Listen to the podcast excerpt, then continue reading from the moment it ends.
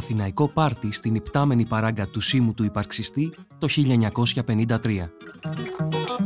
Σουρεαλιστικές σκηνές από τον Φεβρουάριο του 1953 σε έναν ξεχαρβαλωμένο χώρο όπου διασκέδαζαν νέοι της εποχής. Είναι ένα άρθρο του Φόντα Τρούσα για το Life.gr. Εκφώνηση Γιώργος Τακοβάνος. Για να μην χάνετε κανένα επεισόδιο της σειράς ηχητικά άρθρα, ακολουθήστε μας στο Spotify, στα Apple και Google Podcast. Είναι τα podcast της Lifeo.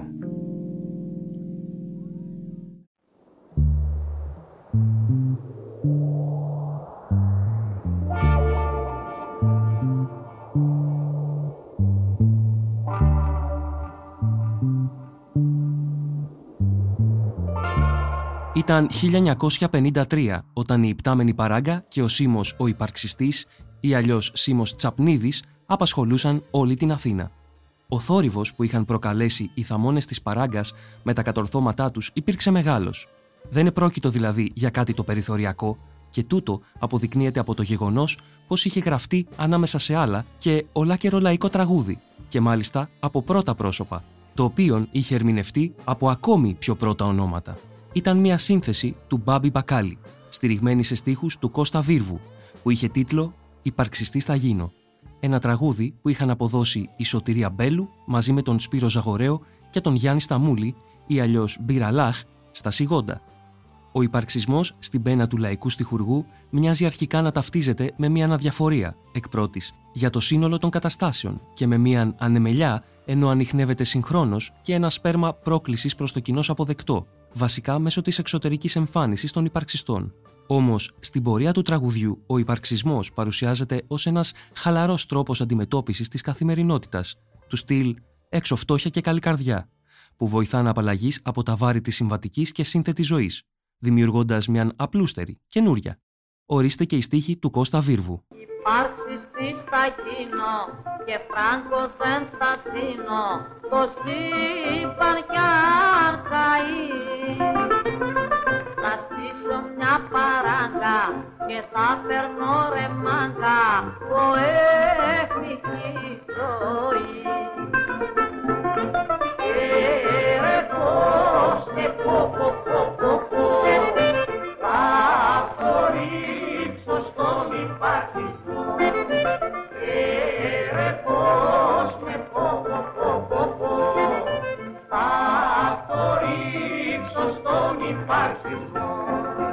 Ταυτόχρονα με το τραγούδι, τα κατορθώματα του Σίμου είχαν απασχολήσει και τον κινηματογράφο, καθώς οι υπαρξιστές και οι υπτάμενοι παράγκα του πρωταγωνιστούσαν στη ταινία του Κώστα Δρίτσα, Ο Καπετάν Σοροκάδας του 1953, μαζί με τους Ράλι Αγγελίδη, Θάνο Τζενεράλη, Μπέμπα Κυριακού και άλλους. Δυστυχώς, η ταινία αυτή θεωρείται πλέον χαμένη, και έτσι χάθηκε μαζί της και ένα μοναδικό οπτικό ντοκουμέντο όλων εκείνων που συνέβαιναν στο στέκι των υπαρξιστών. Υπάρχουν όμως διαθέσιμα άλλου είδους τεκμήρια και ένα τέτοιο θα σας παρουσιάσουμε στη συνέχεια.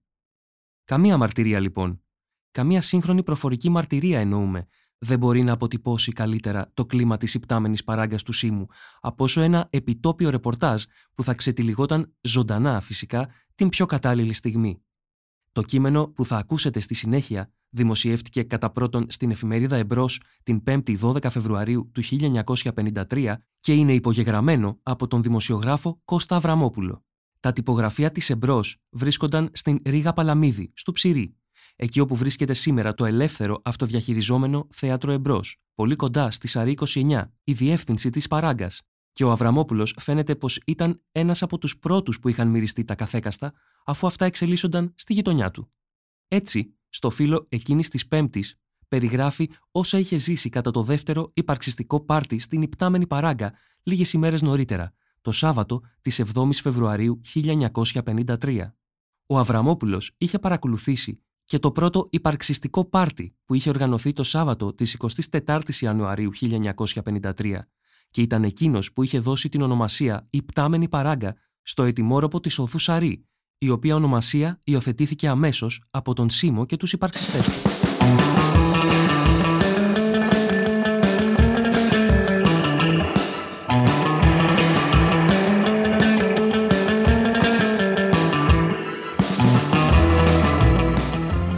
Προηγούμενο ρεπορτάζ έλεγα ότι οι μουσάτοι υπαρξιστέ και σουρεαλιστέ του αρχηγού Σίμου χοροπηδούσαν μέσα στην υπτάμενη παράγκα της οδού Σαρή 29 μέχρι τα χαράματα, χωρίς να κατορθώσουν να την κρεμίσουν.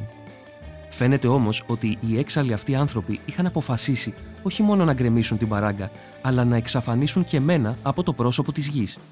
Γι' αυτό, τη νύχτα του Σαββάτου προς την Κυριακή, έκαμαν και δεύτερο πάρτι και με εκάλεσαν τιμητικώ με μια πηχιαία πρόσκληση από χοντρό χαρτόνι που για να την κρατήσω αναγκάστηκα να την καταχωρήσω στον τοσχέ μου. Επήρα λοιπόν την πρόσκληση υπομάλη και επήγα, αφού πρώτα αυτοπαρηγορήθηκα ότι ο αρχισυντάκτης μου θα μου έκανε ευχαρίστως μια εννιάστηλη νεκρολογία. Όταν όμως έφτασα στην οδό Σαρή 29, αντί να ευρεθώ στην παράγκα, ευρέθηκα προ πρωτοφανούς διαδηλώσεως πλήθους. Χιλιάδες άντρες, γριές, νέες, κοπέλες και πιτσιρίκια πολιορκούσαν με σάπια μήλα και με λεμονόκουπες τη μετέωρη παράγκα του Σίμου ξεφωνίζοντας «Θέλουμε τον αρχηγό, τη Δευτέρα στη Βουλή». Ο αρχηγός όμως, κρυμμένος πίσω από ένα μουσαμά, εισχολείτο με το μάζεμα των σάπιων μήλων και των λεμονιών που έμπαιναν από τα υποθετικά παράθυρα. Ήταν βλέπετε κι αυτόν τα μοναδικά όπλα αμήνης εκείνη την κρίσιμη στιγμή τα εμάζευε σε ένα καλάθι που είχε μπροστά στο παράθυρο και αφού τα ράντιζε με γιαούρτι, επρόβαλε ύστερα το μουσι του στη γωνία ενός τσίγκου και τα εξφενδόνιζε με λύσα κατά των πολιορκητών, οριόμενος ταυτόχρονα και κατά των αστιφυλάκων που δεν κατόρθωναν να τους διαλύσουν με τα κλόμπ. Κάπου κάπου, όταν τα έβρισκε πολύ σκούρα, άρπαζε το μηχάνημα της οξυγονοκολλήσεως και έριχνε, κρυμμένος πίσω από το λούκι, ολόκληρη βροχή από σπινθήρε προς το δρόμο, Τέλος πάντων, συνοθούμενος, οθούμενος και προωθούμενος ανάμεσα σε υψωμένες γροθιές, σε γουρλωμένα μάτια και σκουπόξυλα, κατάφερα να φτάσω στην είσοδο.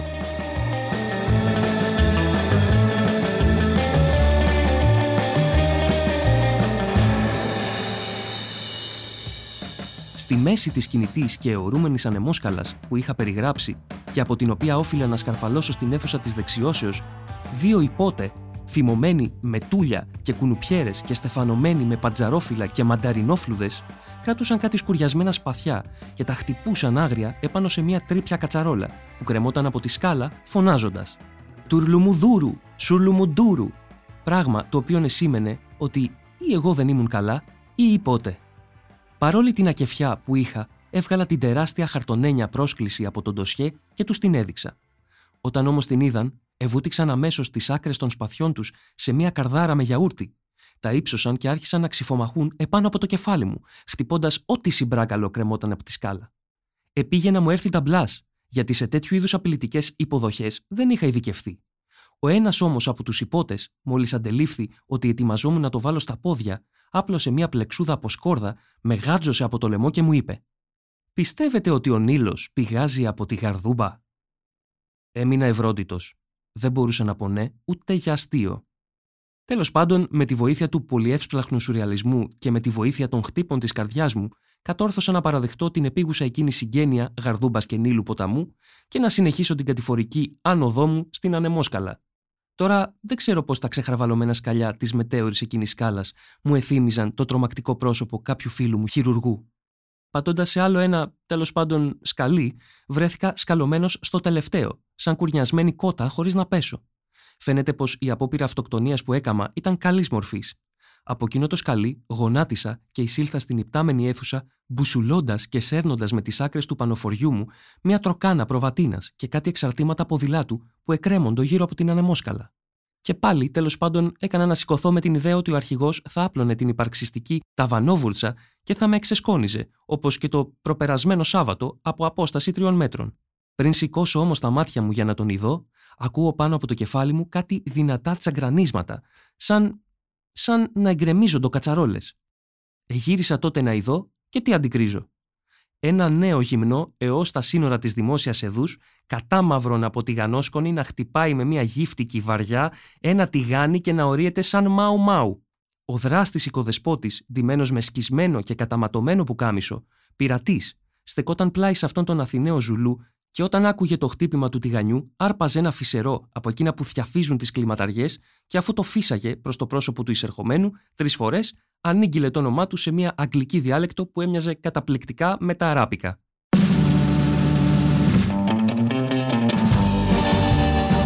Εμένα όμως μου έκανε ξεχωριστή τιμή.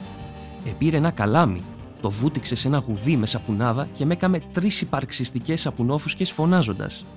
Εσείς, κύριε λογοτέχνα της ποιήσεως ή κύριε Εμπρός, που βαφτίσατε πρώτος στο αξιότιμο ρεπορτάζ σας τη βίλα μου με το ευπρόσδεκτο όνομα Η Πτάμενη Παράγκα, μπορείτε να μου κάνετε τώρα αμέσως ένα υπαρξιστικό ρητό για να το έχω ως έμβλημα της πρακτικής θεωρίας μου.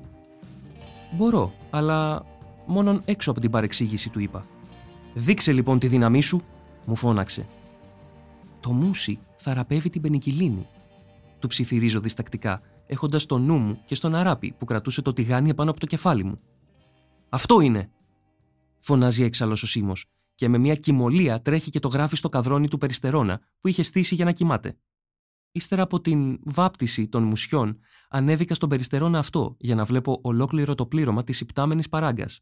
Εκάθισα αναγκαστικά επάνω σε μια πύληνη σουπιέρα και άρχισα να λογαριάζω πόσους νεκρούς και πόσους τραυματίες θα προσέφερε στους συναδέλφους μου η παράγκα αν γκρεμιζόταν.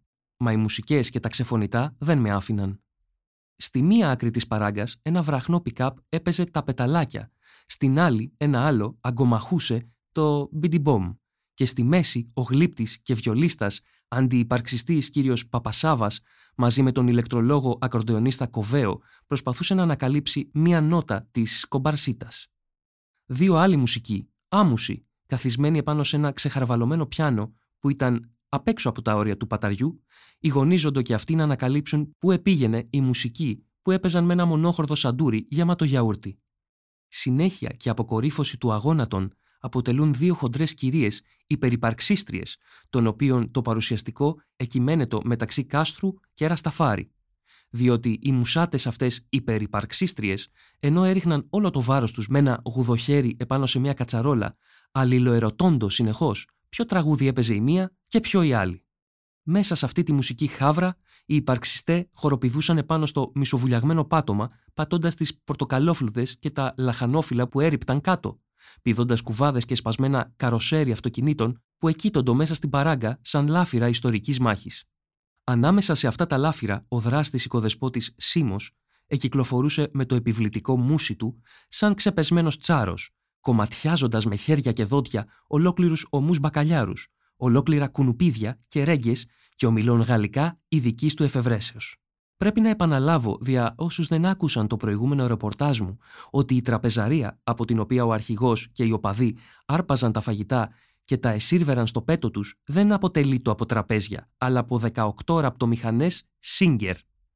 Επάνω σε αυτές τις ραπτομηχανές, αντί για πιάτα και πετσέτες, υπήρχαν λαδοτήρια μηχανών, καρδάρες με γιαούρτι, πασατέμπος τηγανιτός, κρεμιδόφλουδες αλιμένες πετιμέζι και βιολέτες αλιμένες ταραμοσαλάτα. Εκτός όμως από αυτούς τους σουρεαλιστικούς μεζέδες, υπήρχαν χάρη του υπαρξισμού και υπτάμενοι τιούτη μάρκας Spirit Fi, δηλαδή πάνω από τις χαρμόσυνες ραπτομηχανές, εκρέμοντο από το ταβάνι του ταβανιού, δεμένοι με κορδόνια παπουτσιών, ολόκληροι μπακαλιάροι, πασπαλισμένοι με λουκουμόσκονη, ρέγγες αλιμένε πετιμέζι, ολόκληρες αγκινάρες, πλεξούδες σκόρδο βουτυγμένες σε σαλέπι, κρεμμύδια και κουνουπίδια, ομά, φλιταρισμένα με μακαρονόζουμο. Από εκεί οι υπαρξιστές και οι υπαρξίζοντες χορευτέ έκοβαν ολόκληρα σκόρδα και κρεμμύδια και τα μασούσαν, χορεύοντας τις εναλλασσόμενες ντάμες των. Κατά τη διάρκεια του χορού, οι υπαρξίστριες ντάμες φορούσαν καπέλα από διάφορα λαχανικά, είχαν ρέγγα στο αυτί τους και μασούσαν σκόρδα, ενώ οι αζευγάρωτοι υπαρξίζοντες, που εχάζευαν ξαπλωμένοι επάνω σε σαμπρέλες σαν αληθινή ναυαγή, έψαλαν το τροπάριο της Κασιανής. Μέσα σε όλον αυτόν τον κικαιώνα των γούστων, των μοντέρνων ιδεών και των αυτοδιαθέσεων, ο υπασπιστής του μουσά του αρχηγού, Σάβας, ανέβηκε στον Περιστερώνα, όπου κοιμάται ο Σίμος και απήγγειλε σουρεαλιστικά ποίηματα, σαν και τούτο. «Ω υπτάμενες ρέγγες του πρισμένου κεφτέ, το ζουμί της ανήπαντρης κιθάρας παίζει Μπερλίνα πίσω από τα Ιμαλάια, διότι έρχεται ο Αϊβασίλης. Τώρα που ανθίζουν τα κλαριά και βγάζει γης χορτάρι, άρξατε πυρ, προχωρείτε στο διάδρομο του διαδρόμου και σκοτώστε τη με λουκουμόσκονη.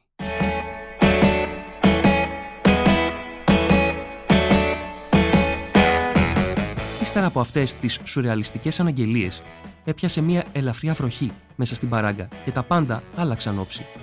Ο Σίμος ξεκρέμασε από το ταβάνι μια τεράστια ομπρέλα θαλάσσιων λουτρών και περιφέρετος στο πατάρι κάπως στεναχωρημένος. Έτσι, κάτω από την τεράστια ομπρέλα και με το μουσι, εφάνταζε σαν τον Χαϊλέ Σελασιέ.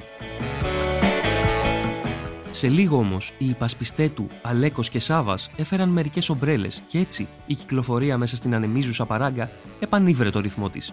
Τότε οι μουσάτοι άρχισαν να χορεύουν με ομπρέλα, ενώ ο Σίμω είχε ανέβει επάνω σε έναν κουβά και ανέλυε το υπαρξιστικό διαιτολόγιο, προσπαθών να πείσει τους οπαδούς του ότι οι κρεμμυδόφλουδες είναι δυναμωτικές, γιατί περιέχουν ηλιακές ακτίνες και καυστικών σίδηρων.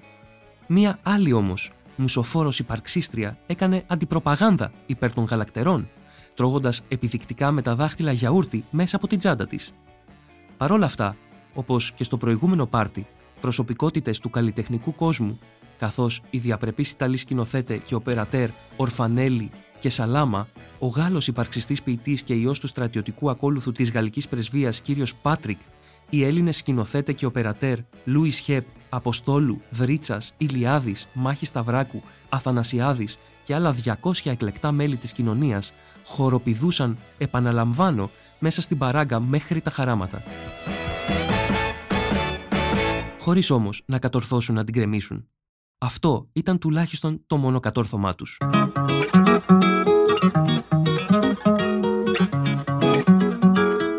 Ήταν ένα άρθρο του Φόντα Τρούσα για το Life.gr. Εκφώνηση Γιώργος Τακοβάνος. Για να μην χάνετε κανένα επεισόδιο της σειράς ηχητικά άρθρα, ακολουθήστε μας στο Spotify, στα Apple και Google Podcast. Είναι τα podcast της Lifeo.